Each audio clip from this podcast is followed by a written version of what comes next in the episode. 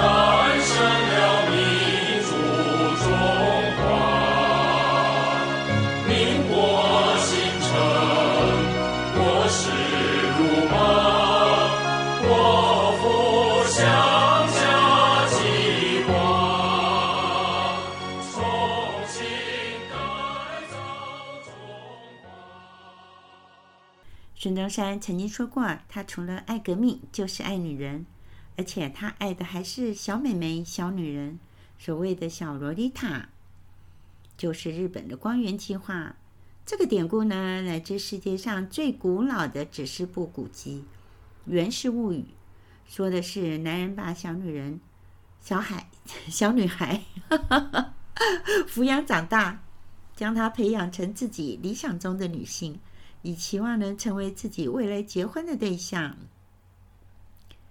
后来有人也称这个为“国父计划”，就知道国父爱萝莉塔是有名的小萝莉塔。OK，至于萝莉塔的出处呢，是俄罗斯裔的美国作家 Frankie Meyer 用英语写成的成名小说。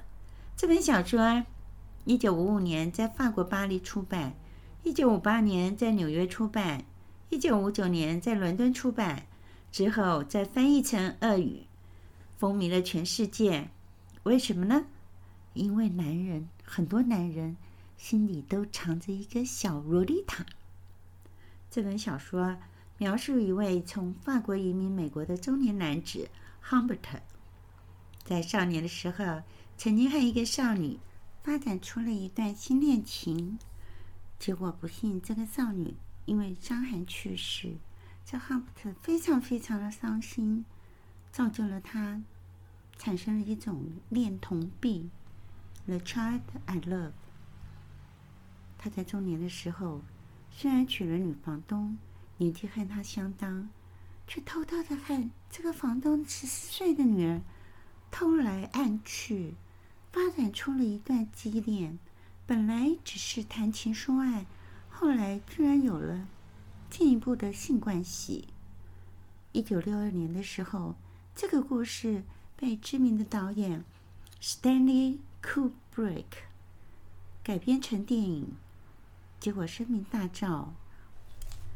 中文译名为《一树梨花压海棠》。这个出处是明代蒋一奎《瑶山堂外记》卷七十九王宠。条例中所载，浙江人嘲讽老来纳妾时候写的一句诗。这诗这是怎么说的呢？二八佳人欺舅郎，婚姻何故不相当？红袖帐里求欢处，一朵梨花压海棠。所以老少配自古有之，所以我们现在就称喜爱少女的大叔为萝莉控。话说，权力就是政治人物最好的春药。早在清末民初的时候，中国男人在传统的父权主义熏陶下，三妻四妾是家常便饭。国父孙中山革了帝国体制的命，却从不革自己父权思想的命。直到……嗯，待会儿再说。孙中山台面上一共有二妻三妾，他的原配卢慕贞是合了八字后便娶进门的。结婚的原因很简单，就是哥哥孙眉不要他四处趴趴走。孙中山十三岁的时候，孙中山十三岁的时候，跟着母亲到檀香山投靠，去那里进农场有成的孙眉，当了小留学生。他的学业成绩非常的优秀，但是刚信了基督教的他，喜欢四处向华人宣扬基督教义，让人家议论纷纷。孙梅觉得说：“哎呀。”烦死了，到处找麻烦，便把他送回国。结果他回乡不久呢，就把故乡的北极殿神像砸得乱七八糟，又被邻居抱怨的要命。他爸爸妈妈呢，面对乡亲的愤怒，为了息事宁人，只好把他送到香港去读书。结果爱弟心切的孙梅看到弟弟性格这么倔强。实在难以驾驭，思来想去，嗯，就想到说，也许让他娶个老婆，他就会安分一点。于是他汇了一笔钱回家，除了让孙文去孙中山去念书之外，还希望父母亲赶快给弟弟找个找个老婆。结果呢，爸爸妈妈就把孙中山叫了回来，和老乡罗慕贞。在一八八五年五月的时候结婚，孙中山和罗慕贞只差了一岁。这个时候，他的萝莉控还没有发作。罗慕贞呢，大家看了老照片也知道，他的发际线非常的高，跟我们帅帅、浓眉大眼的国父长相，嗯，比起来，真的是略逊一筹。可是，就是这个奇相，他后来能够成为国母也不出奇。他在家相夫教子，然后让……哦，也不对，因为孙中山已经四处去革命了，他只是在家里头照顾公公婆婆，照顾小孩。他一共生了一子二女：孙科、孙岩、孙婉，三个小孩都托了这个大伯孙梅的福。先后坐船漂洋过海，都当了小留学生，成了伯克莱和加州大学的高材生，这可是不得了的事。他们算是第一批出国留学的留学生。孙科后来当了中华民国的五院院长，他的风流呢，不下于他的父亲。除了原配之外，他还有两个情妇，一个还是上海最红的交际花兰妮。私生女也有生了两个，孙岩早逝，孙婉则爱上了有妇之夫王伯秋，成了小三。孙中山非常的生气，他说：“我的革命精神之一就是推翻一夫多妻制。”讽刺的是，他自己其实就是一夫多妻。可是受他之托，他的革命伙伴黄兴多次找孙岩进行劝说。告诉他，他爸爸新革命的方向之一便是提升女权，让女人不要再成为男人的附属品。身为国国父的女儿，她应该当个楷模，不能够逆潮流而动啊！可是呢，这个孙婉跟他爸爸一样倔强，是劝不听的。越是这样子，他越要当王伯秋的小三。那孙中山说他要厉行一夫一妻制呢，其实并不是他原来的主张，而是他和宋庆龄恋爱要结婚以前，宋庆龄的家庭是大力的反对，说我们这个身为牧师，身为非常虔诚基督教的家庭，怎么可能让我们的宝贝女儿去嫁给你孙中山当小三呢？当个妾呢？于是孙中山决定要跟原配离婚，他就把卢慕贞找到日本去谈离婚谈判。哎，这个卢慕贞这个非常传统、非常旧式的好女人，含着眼泪说：“郭富先生为革命奔走海外，到处流浪，身心为之交瘁。现在有人要愿意照顾他，帮我照顾他，帮我照料他的生活。”我真的愿意成全了，跟先生离婚是一件好事。唉，傻女人说这傻话。离了婚后，她就到澳门去独居去了。哦，也不算独居。后来孩子呢都有跟着她去。他一九五二年的时候逝世，享年八十六岁，也算是安享天年了。孙中山自己妻妾成群。我们再说说他，嗯，萝莉控的演化史好了。一八九一年，孙中山认识了十八岁的陈翠芬，他的第一个妾，他的侧室。这个时候呢，他跟陈翠芬才差六岁而已，基本上是非常相当的这个岁数。忙于革命的孙中山，因为长得还挺帅的嘛。在海内外，当然吸引了很多漂亮的粉丝、少女的粉丝喽。这个同安姑娘，厦门同安姑娘陈翠芬就是她的铁粉。陈翠芬在屯门教堂由陈少白介绍和孙中山认识后，两个人不是一见钟情，因为志同道合，所以一见如故。不久便成为革命伴侣，在香港屯门的青山红楼同居。一九零五年的时候，国父接他前往日本横滨居住。中山先生的日本友人池亨吉说：“陈翠芬照顾中山先生的革命事业，非常的忙碌。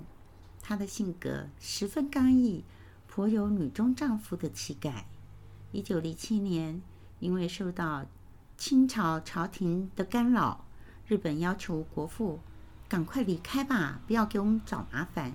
于是，国父就带着陈翠芬前往南洋，继而到越南的河内安顿。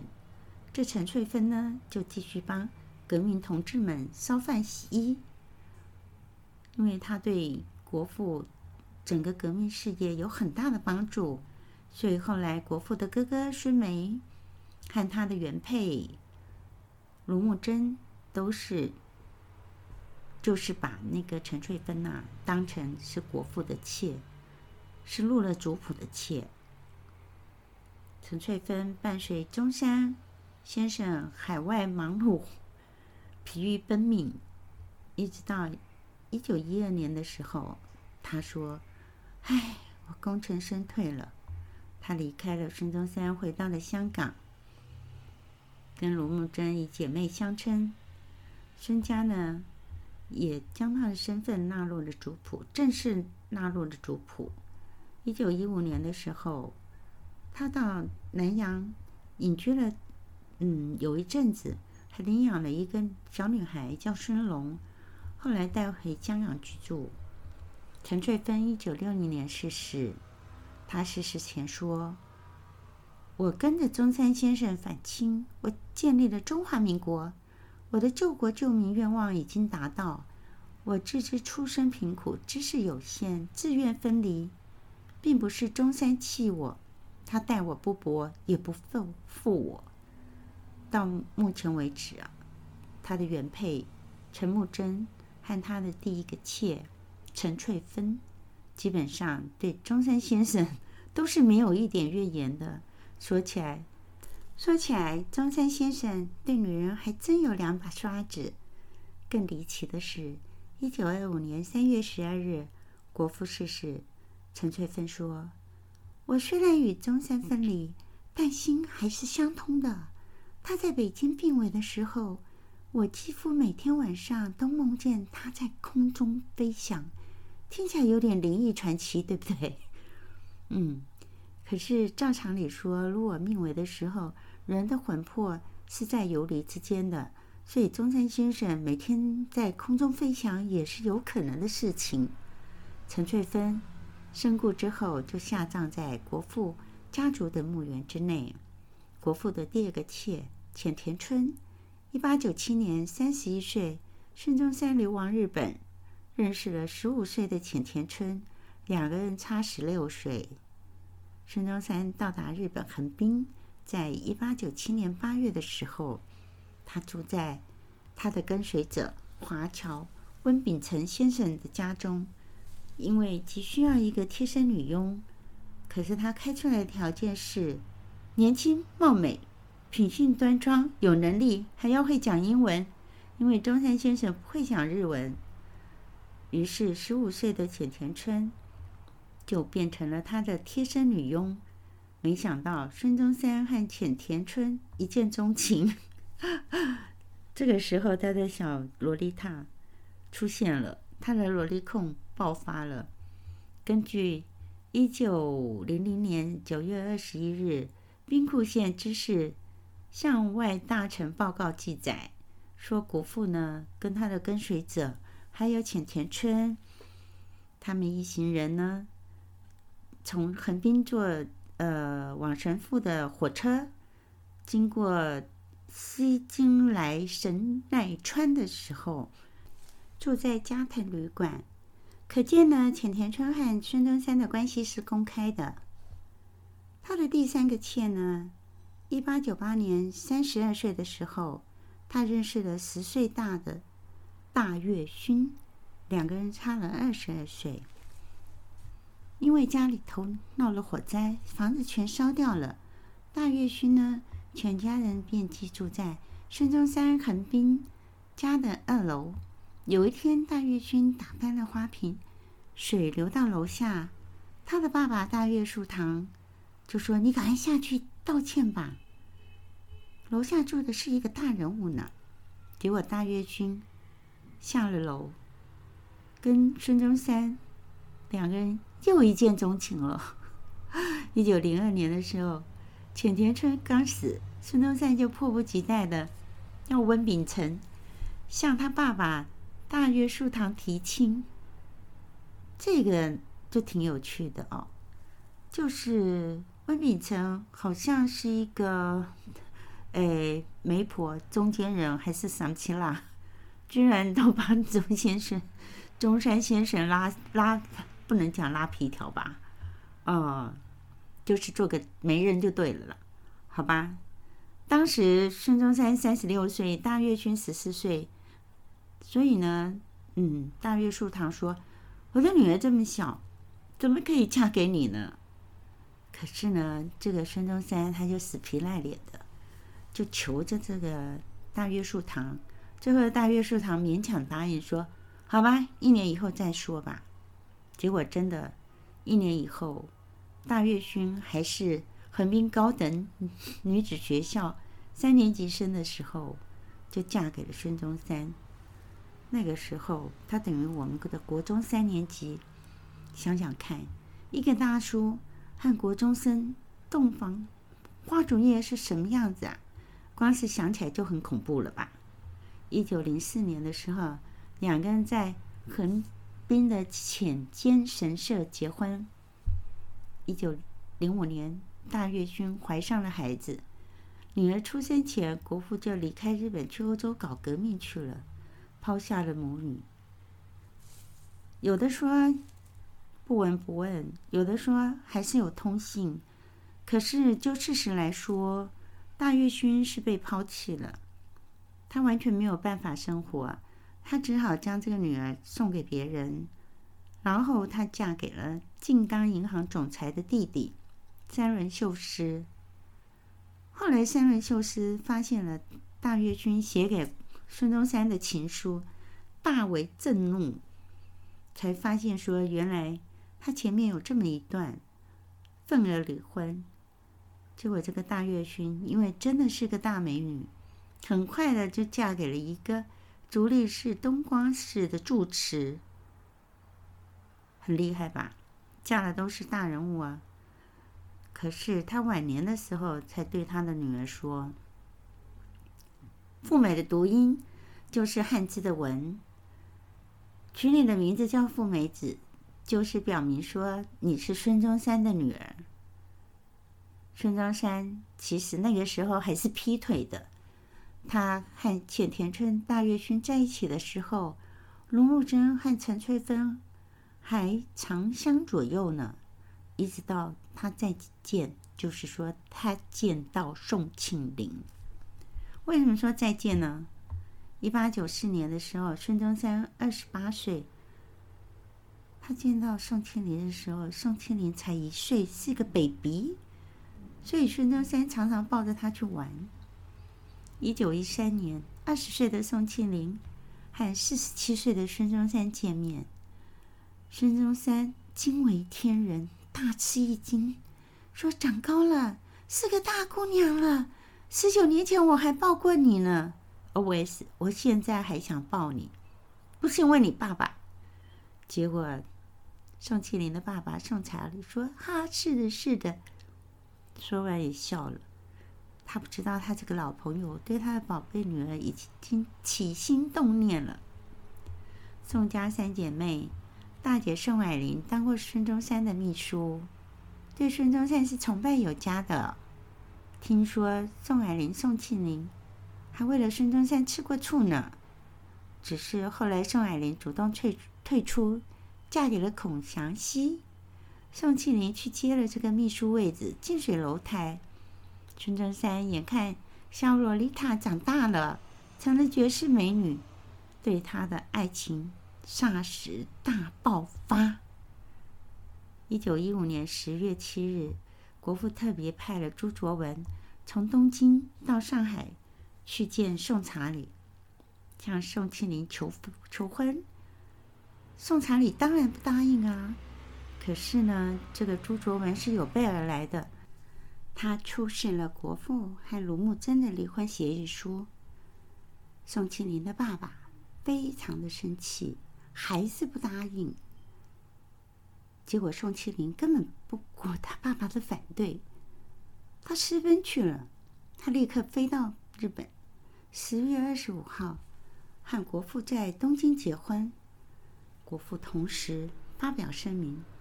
他说：“我爱我国，我爱我妻，我不是神，我是人，我是革命者，我不能受社会恶习所支配。”从此，他就厉行一夫一妻制，主张一夫一妻制。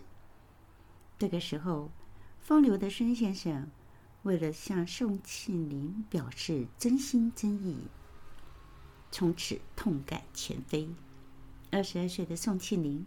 和四十九岁的孙中山结婚，两人相差了二十七岁，厉害了我们的国父。